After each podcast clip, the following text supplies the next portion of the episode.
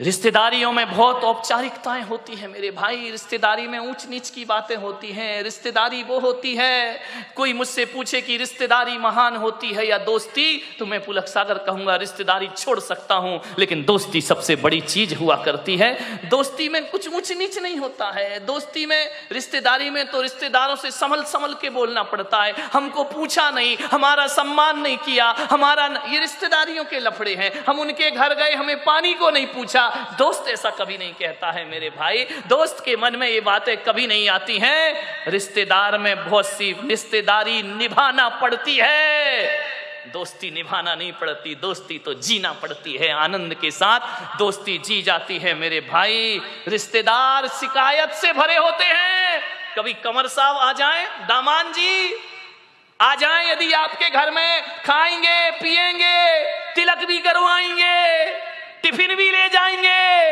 और घर जाके कहेंगे, मज़ा नहीं आया दत्त की मर गया वो करते करते ससुर साहब, तुमने क्या दिया? मज़ा नहीं आया। विचार करिए, ये रिश्तेदारियाँ होती हैं, और दोस्ती तो वो होती है। यदि दोस्ती का आनंद लेना है तो नारायण कृष्ण सुदामा के चिवड़े का आनंद लिया करते हैं, जो छप्पन भोगों में आनंद नहीं आया करता है। दोस्ती बड़ी आनंद प्रदायक होती है। आपसे एक निवेदन है। मैं जहाँ तक सोचता हूँ कि अब्दुल कलाम को यदि गलत संगति मिल जाती तो मेरा पूरा विश्वास है कि अब्दुल कलाम लादेन बन गए होते। और लादेन को अच्छी संगति मिल जाती तो लादेन अब्दुल कलाम बन गया होता, ध्यान रखिए। राम को अच्छी संगति मिली, वो महान हो गए। यदि रावण को अच्छी संगति मिलती तो रावण भी राम बन के खड़ा होता। और राम को गलत संगति मिलती तो राम रावण बन गए होते। मेरे भाई, आपसे मैं यही निवेदन करना चाहता हूँ। आज यदि मैं इस पौधे पर आके पहुँचा हूँ तो इसमें मेरे जीवन में सबसे ज़्यादा हाथ किसी का है? तो दोस्तों का हाथ मेरे जीवन में है, मान्यवर, सोचिए। अच्छी संगति करो। मालूम है? गंगा जैसी नदी में यदि नाली का पानी मिल जाए तो कहते हैं कि नाली का पानी गंगा जैसा पूज्य हो जाया करता है। गंगा में नाली का पानी मिले तो वो गंगा जल हो जाया करता है। और गंगा जल को यदि नाली में डाल दिया जाए तो वो गंदा जल हो जाया करता है, वो अपवित्र हो जाया करता है। संगति करो तो गंगा जैसो की करो। जहाँ जाकर के हमारा ये गंदगी में शरीर पवित्र हो जाए, एक कोयले की बोरी में, कोयला जानते मैलाए? क्या? बड़ा कठिन है। कोड़सा। यही कोड़सा? हाँ चलेगा। बहुत कठिन है भाई।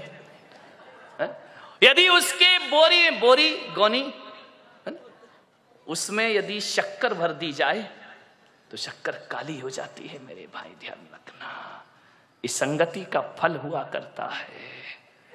मैं आपसे निवेदन करता हूँ, दोस्ती के रिश्ते को पवित्र रखना है, पावन बनाना है। तो जिससे भी दोस्ती का रिश्ता बनाओ, बनाने से पहले एक कब्रिस्तान अपने हृदय के कोने में ज़रूर बनाना। ध्यान रखना। बाहर के कब्रिस्तान की बात नहीं कर रहा हूँ। अपने हृदय के कोने में, अपने मन के कोने में एक कब्रिस्तान ज़रूर बनाना। और ऐसा कब्रिस्तान जहाँ हम अपने मित्र की बुराइयों को दफना सके, ध्यान रखिए।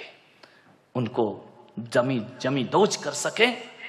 हर मित्र में अच्छाई और बुराई दोनों हुआ करती है मेरे भाई। आपसे निवेदन है, यदि दोस्ती को अच्छा रखना है तो मित्रों की बुराइयों को सीने में दबा के रखना पड़ता है। ऐसा कब्रिस्तान जहाँ हम मित्र के दोषों को छिपा सके बहुत कठिन काम है। प्रशंसा करना बहुत आसान है मेरे भाई। कमियों को छिपाना बहुत कठिन काम हुआ करता है। अरे, किसी व्यक्ति में कोई कमी है, उस कमी को यदि छिपाना है तो इतना ही कठिन है, जैसे कोई जहर का घूट पी रहा हो। भाई, हम दूसरों की कमियों को उजागर बहुत जल्दी करते हैं। दोस्त कैसा होना चाहिए? एक वो होती है ना, ढाल। तलवार के साथ ढाल जो होती है, वो हमेशा पीठ के पीछे रहा करती है। पीठ पर लगी रहती है। लेकिन जो ढाल जो पीठ पर है, लेकिन जब उसका दोस्त रणभूमि में खड़ा होता है और जब उस पर तलवारों से आक्रमण होता है तो पीछे की ढाल छाती के सामने आ जाया करती है। दोस्त वैसे ही होना चाहिए कि बुरा अच्छे दिनों में तो दोस्त पीछे रहे लेकिन बुरे दिनों में ढाल बन करके दोस्त को आगे आना चाहिए, दोस्ती का रिश्ता निभाना चाहिए, ढाल बन करके खड़े हो। संगति का जीवन में बहुत फ़र्क पड़ा करता है। एक संत के पास दो तोते थे। एक आदमी उनके यहाँ बैठने गया संत जी के दर्शन करने। दोनों तोते अलग अलग पिंजरे में बंद थे। अब जैसे ही पहुँचे तो एक तोता बोला, आइए राम राम स्वागत है आपका, स्वागतम, आइए, बैठिए। आदमी को बड़ा अच्छा लगा कि यार, तोता कितना मीठा बोल रहा है। जय जिनेन्द्र, राम राम। आइए भाई साहब, बैठिए। अतिथि देवो भव। आपका स्वागत है, आपका सम्मान है। इतना सुकून मिला उसको। वो मुड़ा थोड़ा सा दूसरे तोते की तरफ़। दूसरा तोते ने इतनी गालियाँ बकी, इतनी गालियाँ बकी। है? मारो, काटो, पीटो, पकड़ो, लूटो। अरे उसने कहा कि संत जी क्या मामला है? एक तोता गालियों पे गालियाँ बक रहा है। और एक तोता, आइए स्वागतम, बड़ा मीठा शब्द बोल रहा है। संत ने कहा, मैंने इन तोतों से कुछ ज़िंदगी का पाठ पढ़ा है। बोले, क्या पाठ पढ़ा है? बोले, जब ये तोते पैदा हुए थे, एक तोता मैंने डाकू के घर भेज दिया था और एक तोता मैंने साधु के घर भेज दिया था। अरे, जो साधु का तोता था, वो कहता था, राम राम, तुम्हारा स्वागत है। और जो डाकू के घर पला है, वो कहता है, मारो, काटो, पकड़ो और लूटो, ये संगति का फल है। तोता तो एक ही है ना? किस घर में पड़ा है? एक बात याद रखना, भीलनी के घर में पड़ा हुआ चंदन, तिलक लगाने के काम नहीं आता। चूल्हे में जला करके रोटियाँ बनाया करती है। ध्यान रखना, भीलनी के घर में रखा हुआ हीरे का टुकड़ा आभूषण नहीं बनता है। वो पैर घिसने के काम आया करता। कहाँ पड़े हो आप? चंदन पड़ा, चमार घर, ध्यान रखिए। नित नित कूटे चाम। चंदन कहाँ जाना चाहिए? किसी पंडित पुजारी के पास जाए तो माथे का तिलक बनेगा। और ऐसी जगह चला जाए जहाँ रोज चमड़ा कूटा जाएगा, ध्यान रखिए। सोचना है आपको। आप कीमती हैं, आप महत्वपूर्ण हैं। दोस्ती को ध्यान में रखिए। किसके साथ आपका उठना बैठना है? एक बात याद रखना, मैं खाने में बैठकर दूध पीना खराब है। ध्यान रखिए, मैं खाने में बैठकर दूध भी पियोगे तो शराबी का दर्जा मिलेगा तुम्हें। इतना स्मरण रखना। और संत के दरबार में पानी भी पियोगे तो पानी नहीं, अमृत और आशीर्वाद का नाम उसे दिया जाता है, अमृत पान हुआ करता है। चीज़ तो वही है, चीज़ में क्या फ़र्क पड़ता है? संगति किसकी कर रहे हो? अच्छे लोगों की संगति करो, ऊँचे लोगों की संगति करो। ऊँचे लोग, ऊँची पसंद। कौन बोला माणिक चंद? ध्यान रखिए मान संगति कैसे करना है? ऊँचे विचार। मैं जब स्कूल में पढ़ता था, पढ़ाई में बहुत वीक था। बहुत कमज़ोर। हकीकत बताऊँ, धक्के लग लग के पास होता था। पढ़ाई में मन ही नहीं लगता था। दुनिया भर की शैतानी में मन लगता था। पढ़ने लिखने में कोई दिमाग नहीं। बस इसी में खुश थे। कभी देखने ही नहीं कितने परसेंट। और हमारे समय तो परसेंटेज का लफड़ा ही नहीं था। इस क्लास से उस क्लास में चले गए पास हो गए। ना माँ बाप को कुछ पढ़ी है, ना हमें कुछ पढ़ी है। जाकर के देखा, बोले, क्या? रिज़ल्ट पास नाचते गाते आ गए। जानते ही नहीं थे 90 परसेंट क्या होते हैं। आजकल के बच्चे को तो 98 परसेंट आ जाए तो डिप्रेशन में चला जाता है। दो परसेंट कम क्यों हुए? हम लोग तो को तो कोई लफड़े नहीं था। आ गए, पास हो गए, निकल गए, बैठ गए अगली क्लास में। कोई परसेंटेज की बात नहीं थी। कई कई बार तो पाँच नंबर का ग्रेस भी लग के अगली क्लास में बिठा दिया जाता था। मान्यवर सोची बड़ी, पढ़ाई बड़ी मज़ेदार थी। फेल भी हो गए तो कोई टेंशन नहीं।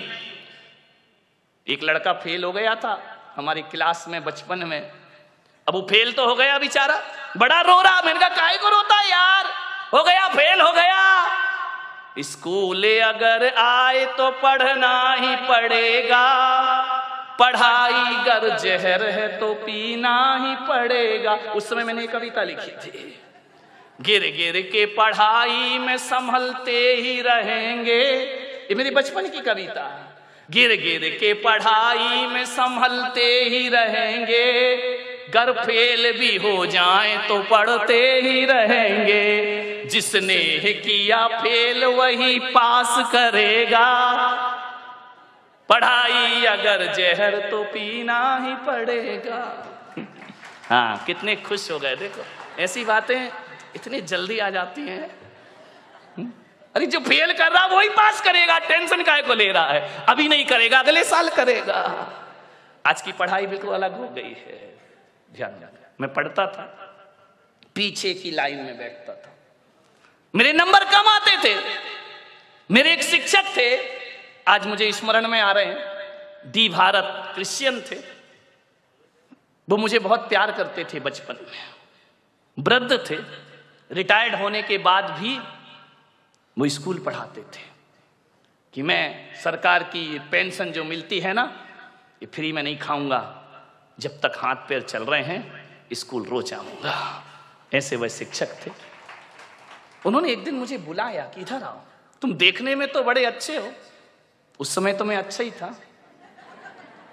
क्यों, अभी गड़बड़ लग रहा हूँ क्या? ध्यान रखिए। उन्होंने कहा, इधर आओ! तुम पढ़ते लिखते क्यों नहीं हो? मैंने कहा, पढ़ता तो दिमाग में कुछ नहीं चढ़ता है। बोले, नहीं चढ़ेगा। मालूम है? मेरी संगति खराब थी। गलत लोगों के साथ पीछे की सीट में बैठता था।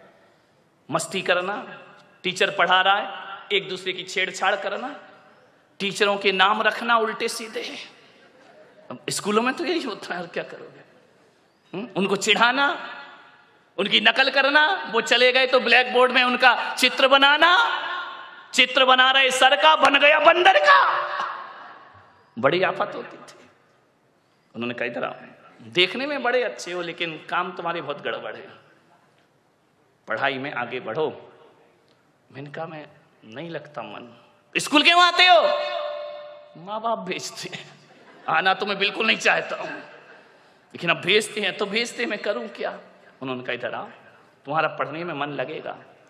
मैं एर्थ क्लास तक बहुत घटिया नंबर से पास होता था। बड़ी मुश्किल से।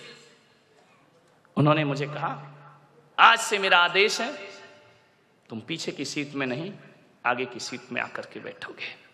पीछे की सीट पे वही बैठता है जो पढ़ाई से जी चुराता है, जो क्लास में मस्ती करना जानता है। ये आगे की सीट में जितने लड़के बैठे, सब इंटेलिजेंट बच्चे हैं। और बेटा, मैं कहता हूँ, आज से होशियार बच्चों के सोच साथ रहो। तुम्हारा सोच बदलेगा, तुम्हारा चिंतन बदलेगा।